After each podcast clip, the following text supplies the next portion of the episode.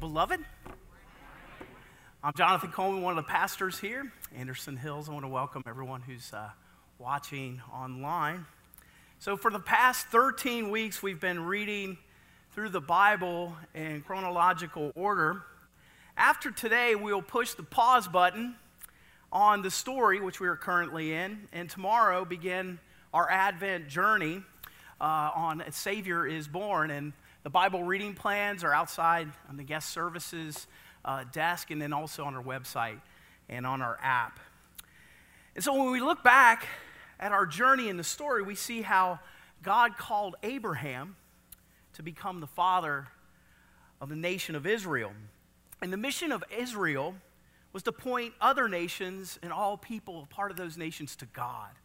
And God wants all people to come back to Him with all of their lives. And God gave Israel a land, and God allowed them to have kings.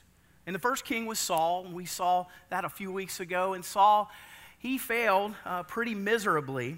And then God chose David as a king. And, and David did represent God well, even though he sinned grievously. He repented and captured the heart of a gracious God who was available to anyone. And so we pick up today, and David is old and he is, he's nearing death, and he knows it's about time to pass on the baton, his leadership of the kingdom to the next generation. But David had several sons, and one of them was vying to succeed his father on the throne. And one day Bathsheba went to see David in his room, and she bowed to him. And he asked her if there was something that she wanted. And she bowed and reminded David that he had once sworn that her son Solomon would become king after David. And David replied, As surely as the Lord lives, who has delivered me out of every trouble, I will surely carry out today what I swore to you by the Lord, God of Israel. Solomon your son shall be king after me, and he will sit on the throne in my palace. And so Solomon was anointed king. And when the time came for David to die, he charged Solomon, Solomon with this blessing. He said, I'm about to go all the way to the earth, so be strong and show yourself a man and observe what the Lord requires.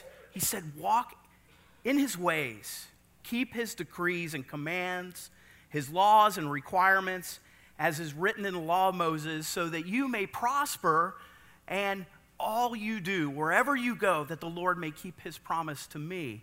And if your descendants watch how they live, and if they walk faithfully before me with, with Israel and all their heart and soul, you'll never fail to have a man on the throne of Israel. And so today we look at that blessing and then begin to see and look and observe at Solomon's life and some lessons for us. Most of us know the story of Aladdin and as you remember, uh, Aladdin finds a magic lamp. And when he rubs it, it produces a genie who has the power to grant any wish. You know, we've all imagined maybe having that same lamp that Aladdin had. It's very captivating to think about the possibilities to have three wishes. There's a story about three men who were marooned on a desert island and they had no hope of rescue. And they were walking around the island, and one, one of them kicked something in the sand, and it was a magic lamp. Well, he rubbed the lamp, and a genie appeared and offered each man one wish. Well, the first one was really excited. He said, I wish I was back in my office in Boston. Poof, he was gone. The second man said, I wish I was home with my family. Poof, he was gone. The last man looked around and said, Man, it's lonely here. I wish my friends were back with me. Boom. Oh, bummer. bummer, eh? You know, we do a lot of wishing in life. And wishing's fun to do for a little while, but it won't get you anywhere. The problem with wishing is there's no genies or magic lamp. They do not exist. But God exists and desires to pour out many blessings upon us. And so, since God exists, He's more powerful than any genie, any wish. And his will can become a reality within us and be lived out. And so God did something for Solomon. And that, as far as the Bible reveals, has never been done before. And he never did it again. He asked Solomon the most amazing questions omnipotent, infinite God can ask to a finite person. It says, On that night, God appeared to Solomon. He said to him, Ask, what shall I give you? Let that sink in for a moment for you personally. The Creator God just asked a created person, Your wish is my command.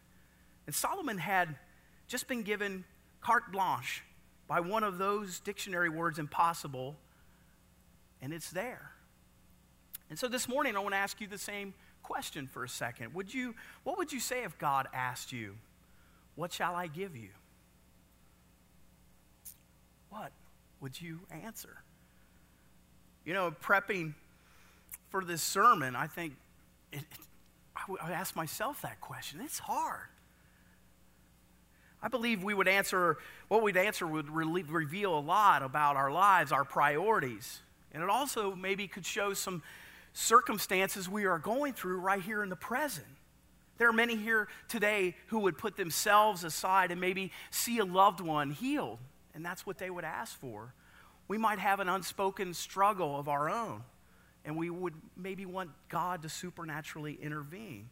And we see a chaotic world, and maybe we would ask and say, I want peace, God, on this, on this earth. Or maybe some of us are just like, Come, Lord Jesus, come. Well, ponder that question just for a second. Probably an egotistical person would say, I want fame. A materialistic person would say, I want wealth. Or an ambitious person would say, I want power.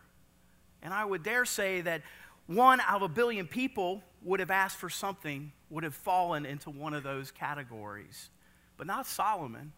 And it is so incredible what he says.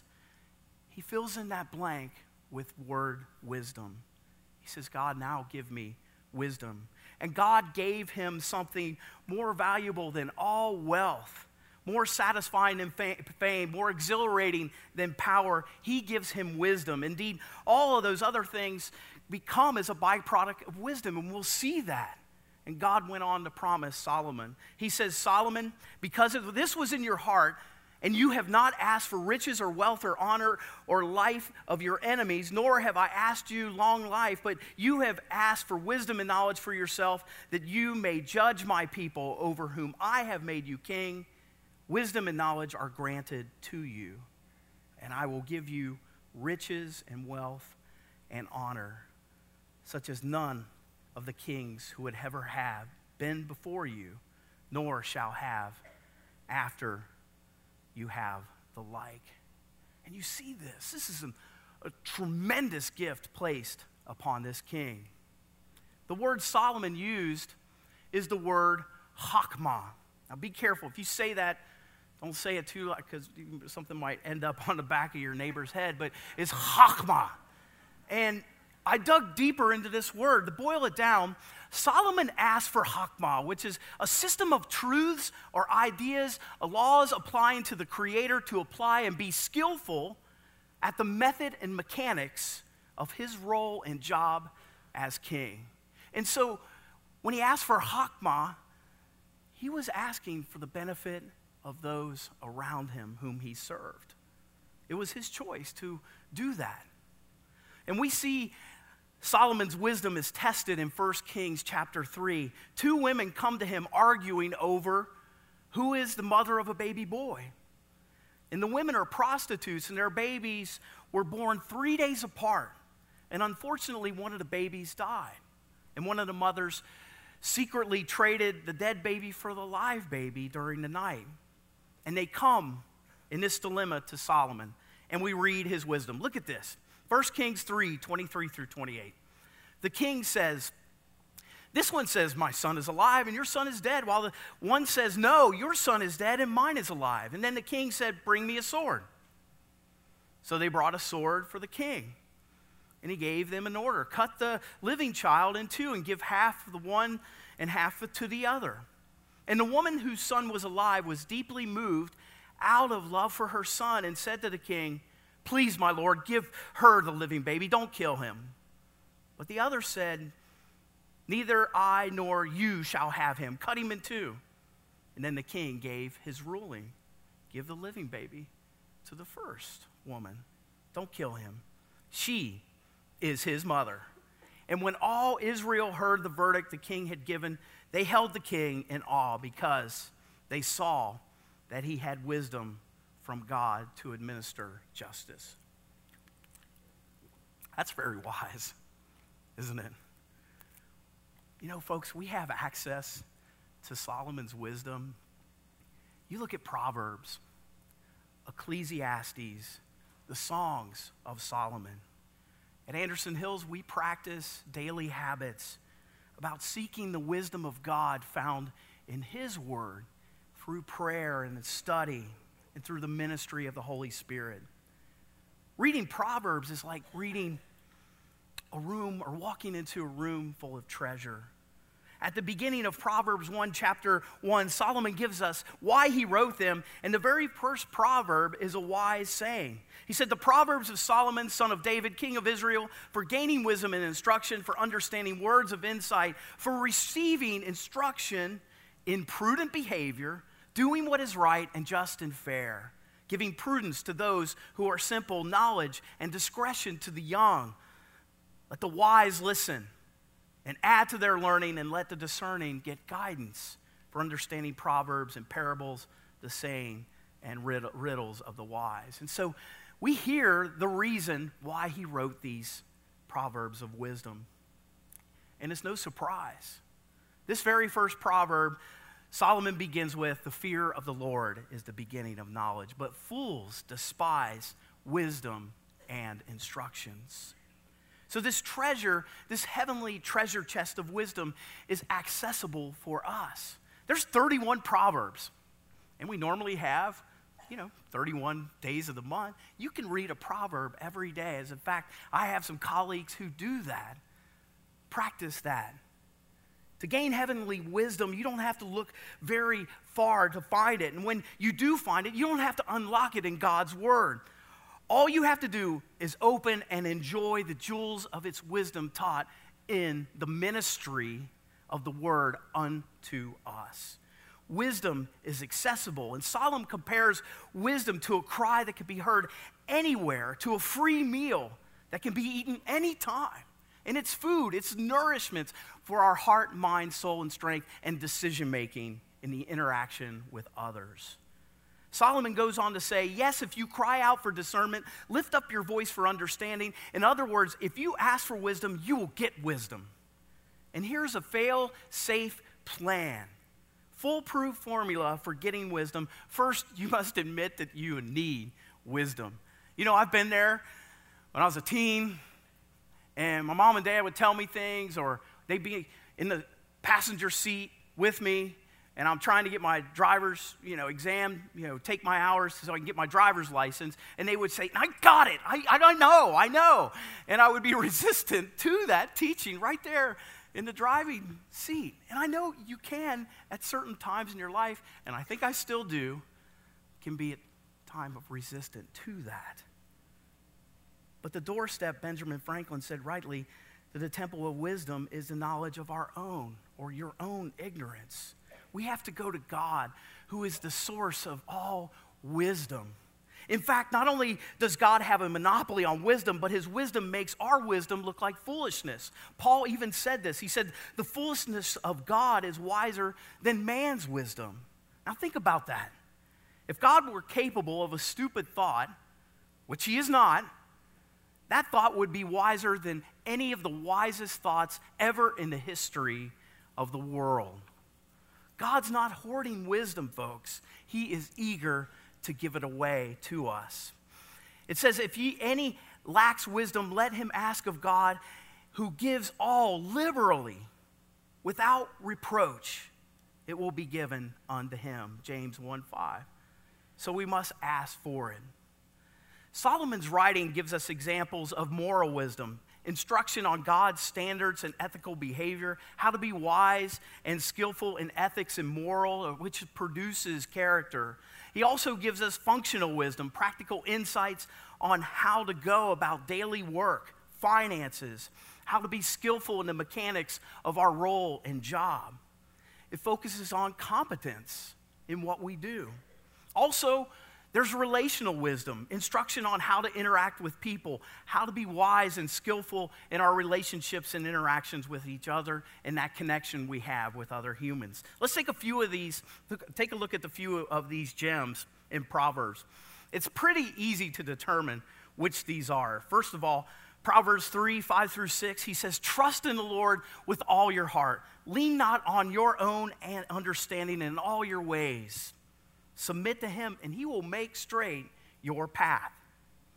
Proverbs 3 9 through 12. Look at this one. Honor the Lord with your wealth, with your first fruits of all your crops. Then your barns will be filled, overflowing, your vats will brim over with new wine. Proverbs 20 13. Do not love sleep, or you'll grow poor. Stay awake, you'll have spare food. In other words, don't be a sluggard. Get out there. Make a living with your hands and your mind and your gifts. Proverbs 11 13. A gossip betrays a confidence, but a trustworthy person keeps a secret. 21 28. A false witness will perish, but a careful listener will testify successfully. And so he's saying, be careful with your tongue. Proverbs 3 3 through 4, let love and faithfulness never leave you. Bind them around your neck. Write them on a, as a tablet on your heart. And then you'll win favor and a good name in the sight of God and man. And one last proverb from a man who had 700 wives and 300 concubines. Better live in the desert with a quarrelsome than with a quarrelsome and nagging wife. Ladies, no worries. I want to tell you, you have a monopoly on wisdom because Hokmah, or Hakmah and Sophia in the New Testament mean, they both mean wisdom. So, guys, we have to remember this that these ladies around us are indeed wise. You see, we have to embrace these kinds of teachings in our lives. And so, because Solomon's father's military success had secured Israel's borders, King Solomon could now focus on diplomacy and trade and architecture and temple construction to build up the nation of Israel.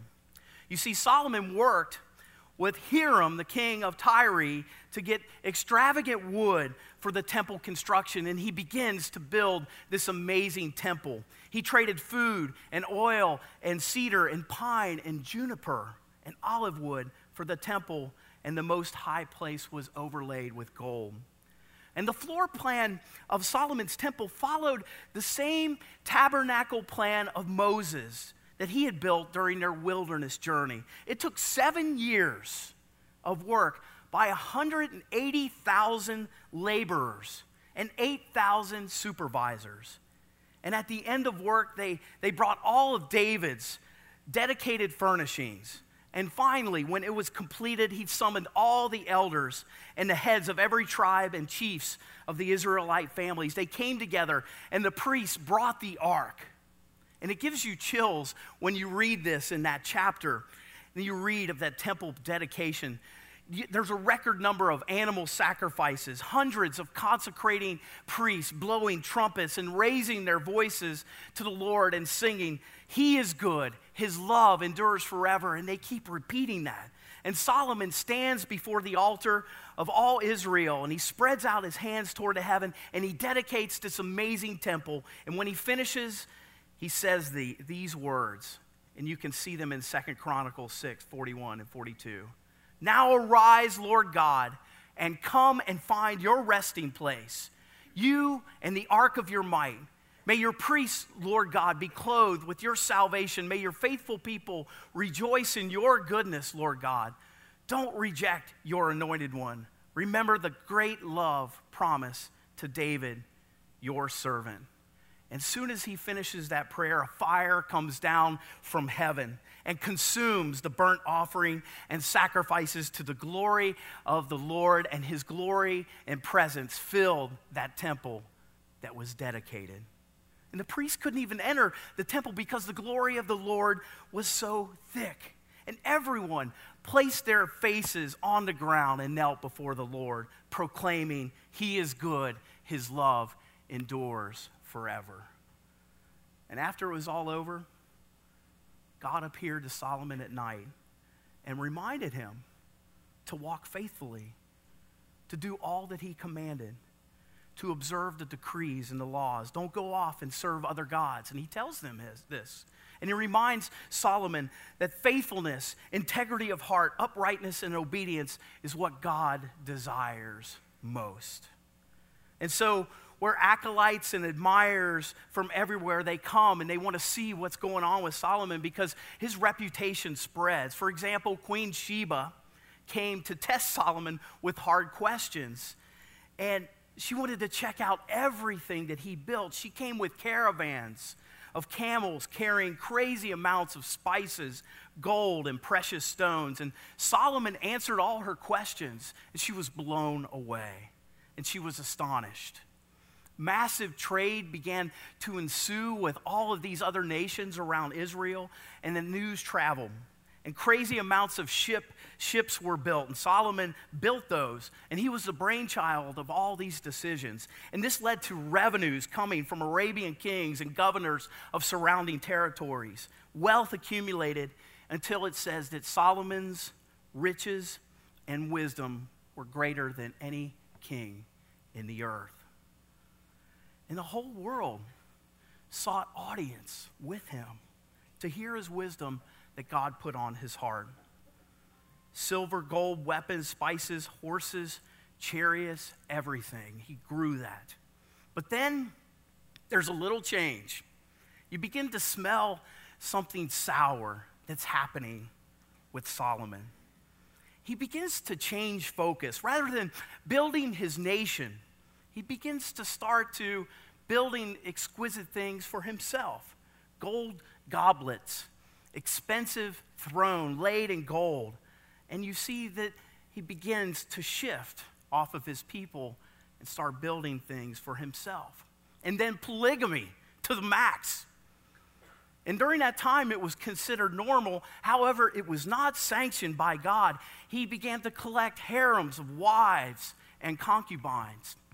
And we find out tragically that Solomon didn't finish well. He began to love women from nations that did not worship God, that wanted to lead him astray, about which the Lord told the Israelites, they are from nations which the Lord has told the Israelites, you must not intermarry with them because they surely will turn your hearts after other gods. nevertheless, Solomon held fast to them with love. And you begin to witness, after these extraordinary things that Solomon did, a, a frog in a kettle of warm water, and the heat is slowly rising and boiling. And it's subtle 700 wives, 300 concubines whispering in his ear and changing that wisdom. And I think this is when he wrote that quarrelsome and nagging wife proverb. You see, he didn't finish well. He had it all, but he wanted more. And the boiling center happened there when he lost sight of who the giver really was and laying down his life in obedience to that giver. He turned away from God and he lost it all. He started strong and ended poorly. And God became angry with Solomon because Solomon's heart was divided. And because his heart was divided, his kingdom divided. Solomon didn't finish well. There's wisdom in beginning with the end in sight. There's wisdom in leaving a legacy in the Lord at the end of our lives. And somehow this king lost discernment through wealth and women. And we read that as Solomon grew old, his wives turned his heart and he was not full, fully devoted to God. You know, our hearts can become divided we can have a radical focus on self accumulation to things, to unhealthy relationships, and try to expect that we would have a heart fully given to God. We have to rely on the wisdom of the one who gives us everything, all gifts, and the power of the Holy Spirit to help us discern and this happens when we give completely our lives to the King of Kings and Lord of Lords, Jesus Christ. I remember after I gave my life to Jesus Christ, I began to sponge off of His Word and relationships around me who were walking in the way that leads to life. And I grew in my study of the Word. And this might sound like a miracle to many, but my decision making began to change for the better. I didn't do idiotic stuff anymore. Discernment began to came, became, believe it or not, wisdom came. And like I said, I also surrounded myself with amazing people who came alongside of me, not to whisper in my ear and pull me off in this direction, but to keep me on that straight path, fully devoted to God. And those people I will never, ever forget. No wives or concubines, only an awesome Christian woman who became my wife, my only wife. Jesus said, Seek ye first the kingdom of God and his righteousness, and all these things shall be given unto you. And it's not wealth and power. All these things is the gift of God, his ways, his rhythms, his wisdom, the fullness of him who offers to grant us these things. And we seek after that with our whole heart. You won't ever have a divided heart, my friends. Christ's character comes, his moral, relational, functional wisdom is ours for the taking, the fruit of the Spirit. You know, I look at the journey of Advent and understanding what we're going to learn about salvation. And I said in the beginning of this message, we're pushing pause on a series called The Story, and we're taking that journey into the celebration of Christmas. And during this five week series, we're going to dig deeper into the gift of what salvation really means that God sent his son to change our lives in profound ways. And that Jesus was born to bring us this wholeness and remove these hindrances that prevent us from having a walk fully into a redeemed life. And, folks, I don't want anything less than that. That wholeness of God's abundant life. Today, we have to learn from Solomon and that lesson that his king gave us is that we can't be led astray. We have to pray for heaven wisdom. He had it all. And as we get ready to go into this Christmas season, we can have this wisdom help us guard our hearts from the tyranny of too much stuff and exist solely for the benefit of others. When we find that when God asks us, What do you want? You know what, my friends? Think about that just for a second, because I, I asked myself as I was writing this. I want salvation in Christ alone. I want a, I want a single minded heart, not divided. And I want to give my life completely to Him. And that happens in our salvation. Let's pray together. God, give us your wisdom, impart it. May we not take another step with a divided heart, but give you our whole heart. Dear Lord, thank you for your your wisdom that you desire so to impart unto us. And may we dig deeper in our studies and the rhythms and our practices here at Anderson Hills and in our lives. We thank you, Lord, and may all our ways, may we trust in you. We love you and we pray this in Jesus' name. Amen.